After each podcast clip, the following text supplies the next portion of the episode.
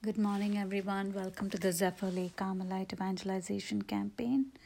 Today, we're going to read question 154 from the Compendium of the Catechism of the Catholic Church. What are the characteristics of the people of God? One becomes a member of this people through faith in Christ and baptism.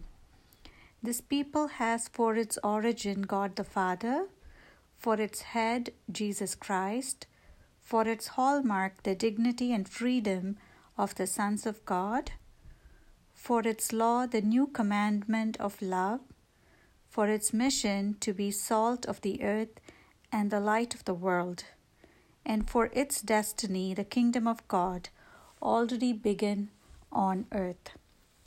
So, for my personal reflection today, as we just read, the church has its origin in God the Father and Jesus Christ as its head. Because it was God the Father's divine plan of salvation which brought the Son Jesus Christ to dwell among men and to found the church. As Catholics, we believe that our church was founded by Christ Himself. Um, various religions have various founders, but we believe that our church was founded by Christ as we read in the Gospels and has been kept up over the centuries all the way to the present time. In the Gospel of Matthew, Jesus asked his disciples, Who did they think he was?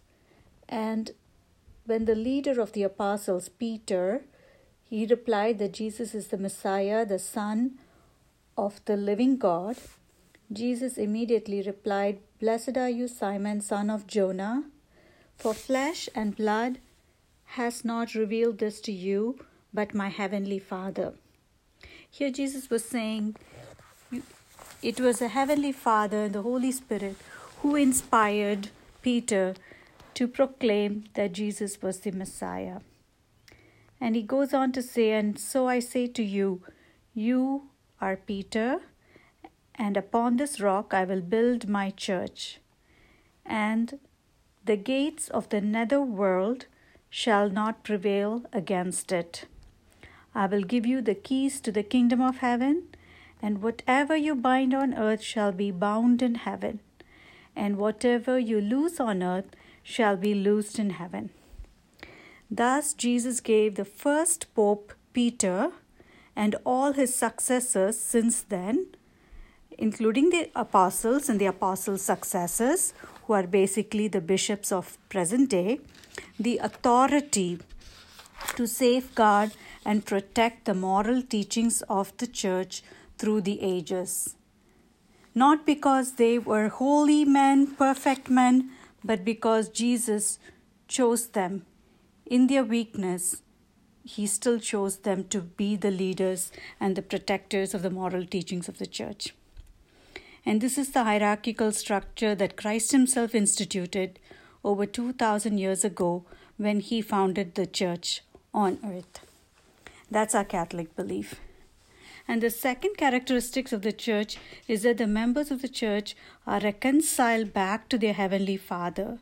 And so the cho- church lives in freedom freedom from sin because it has inherited the dignity of becoming sons and daughters of God through Jesus' sacrifice on the cross.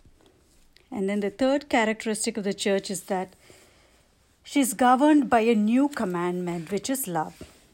So Jesus prays for the church in the Gospel of John, chapter 17, after he has talked to them about loving one another and being united.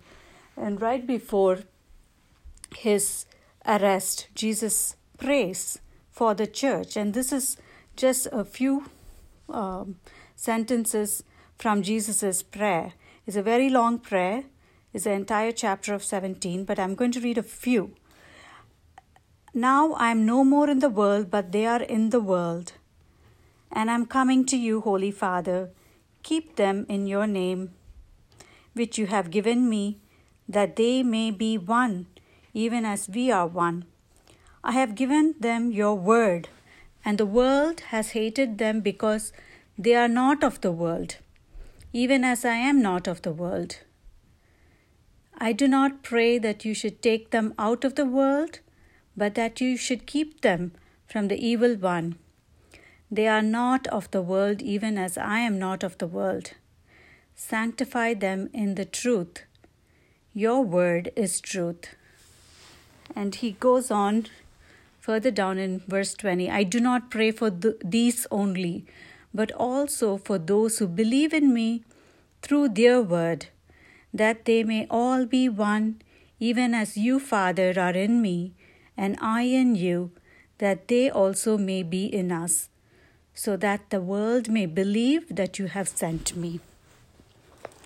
So, one of the hallmarks of a Christian should be unity. And today, the greatest threat to the Catholic Church is division. Divisions based on nationality, culture, race, gender priorities, political affiliations, or sometimes even the ministry, which is the better cause. Is it the life issues or the social justice issues? It's not a this or that mindset which Jesus wants his church to have. Jesus wants his church to be united to all just causes. So it is a this and that. That's why the church and the leadership of the church supports both life issues, which goes the entire spectrum, all the way from the womb to the tomb, for uh, pro life as well as against euthanasia, assisted suicide, death penalty, war. The church is against all those life issues. At the same time, the church is also for social justice, serving the poor, serving the refugee, welcoming the immigrant.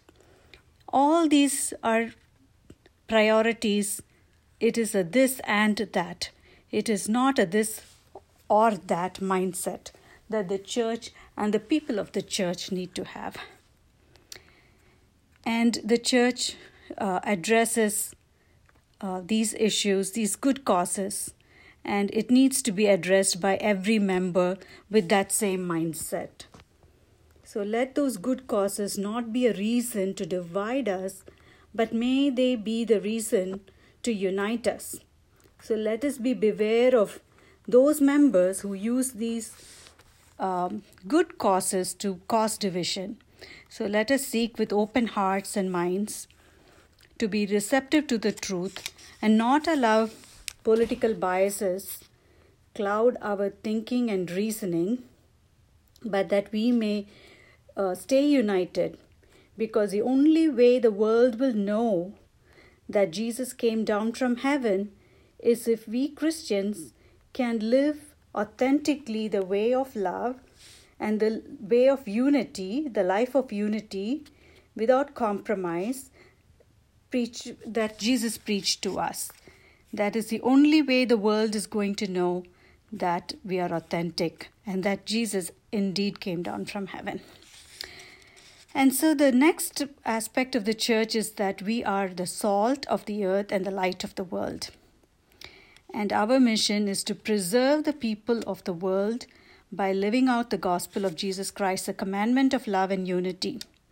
And so, if we lose that love and unity due to lack of faith or other priorities that cloud our thinking and our reasoning, then Jesus says in Matthew chapter 5, verse 14 to 16, that salt he refers to salt and light as two ways of um, describing us. So, you are the salt of the earth, but if salt has lost its taste, how shall its saltiness be restored? It is no longer good for anything except to be thrown out and trodden underfoot by men.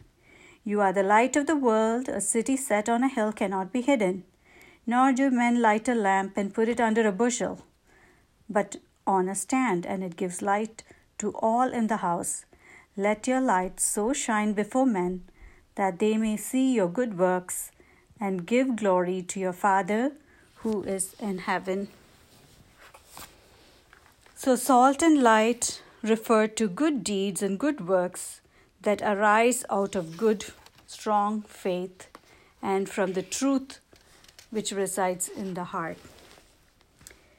Finally, the final characteristic of the church is that we share a common destiny.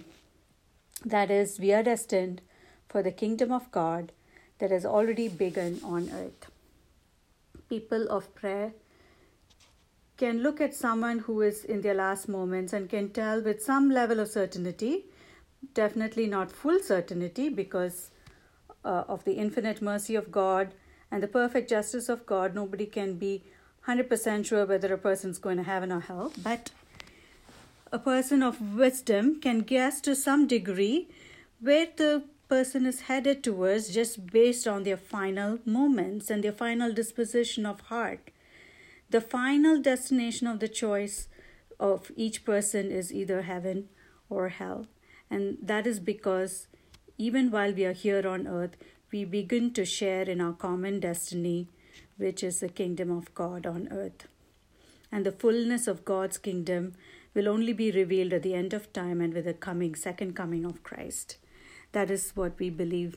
And we also believe that the sacraments of the church, all seven, gives us entrance into God's kingdom, especially baptism and the other seven, uh, other six sacraments, prepares us on earth to retain our citizenship in the kingdom of God.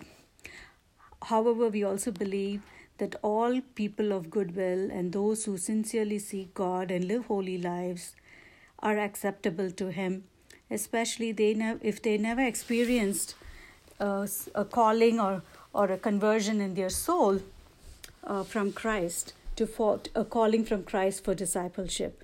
Uh, but we do believe that God, in His divine mercy, could give them unique indirect call even at the last moment of their breath and um, we read and i'm kind of jumping ahead in the catechism but in catechism of the catholic church paragraphs 1257 to 1260 it describes some of these aspects and i'm going to conclude by reading a couple of them. The first one is baptism we believe as catholic is necessary for salvation for those to whom the gospel has been proclaimed and who, who have had the possibility of asking for this sacrament. And then we believe that there is something called a baptism of desire.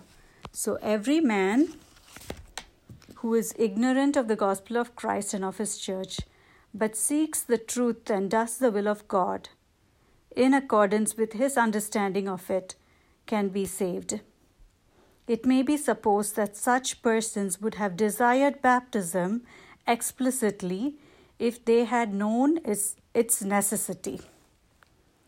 So, that is what the church believes. It is the most inclusive faith.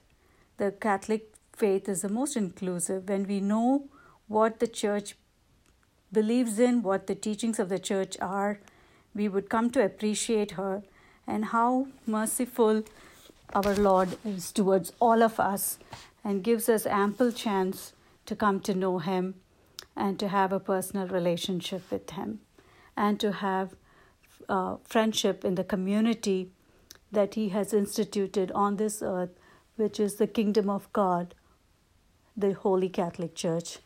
Thank you, everyone, for listening and have a blessed day.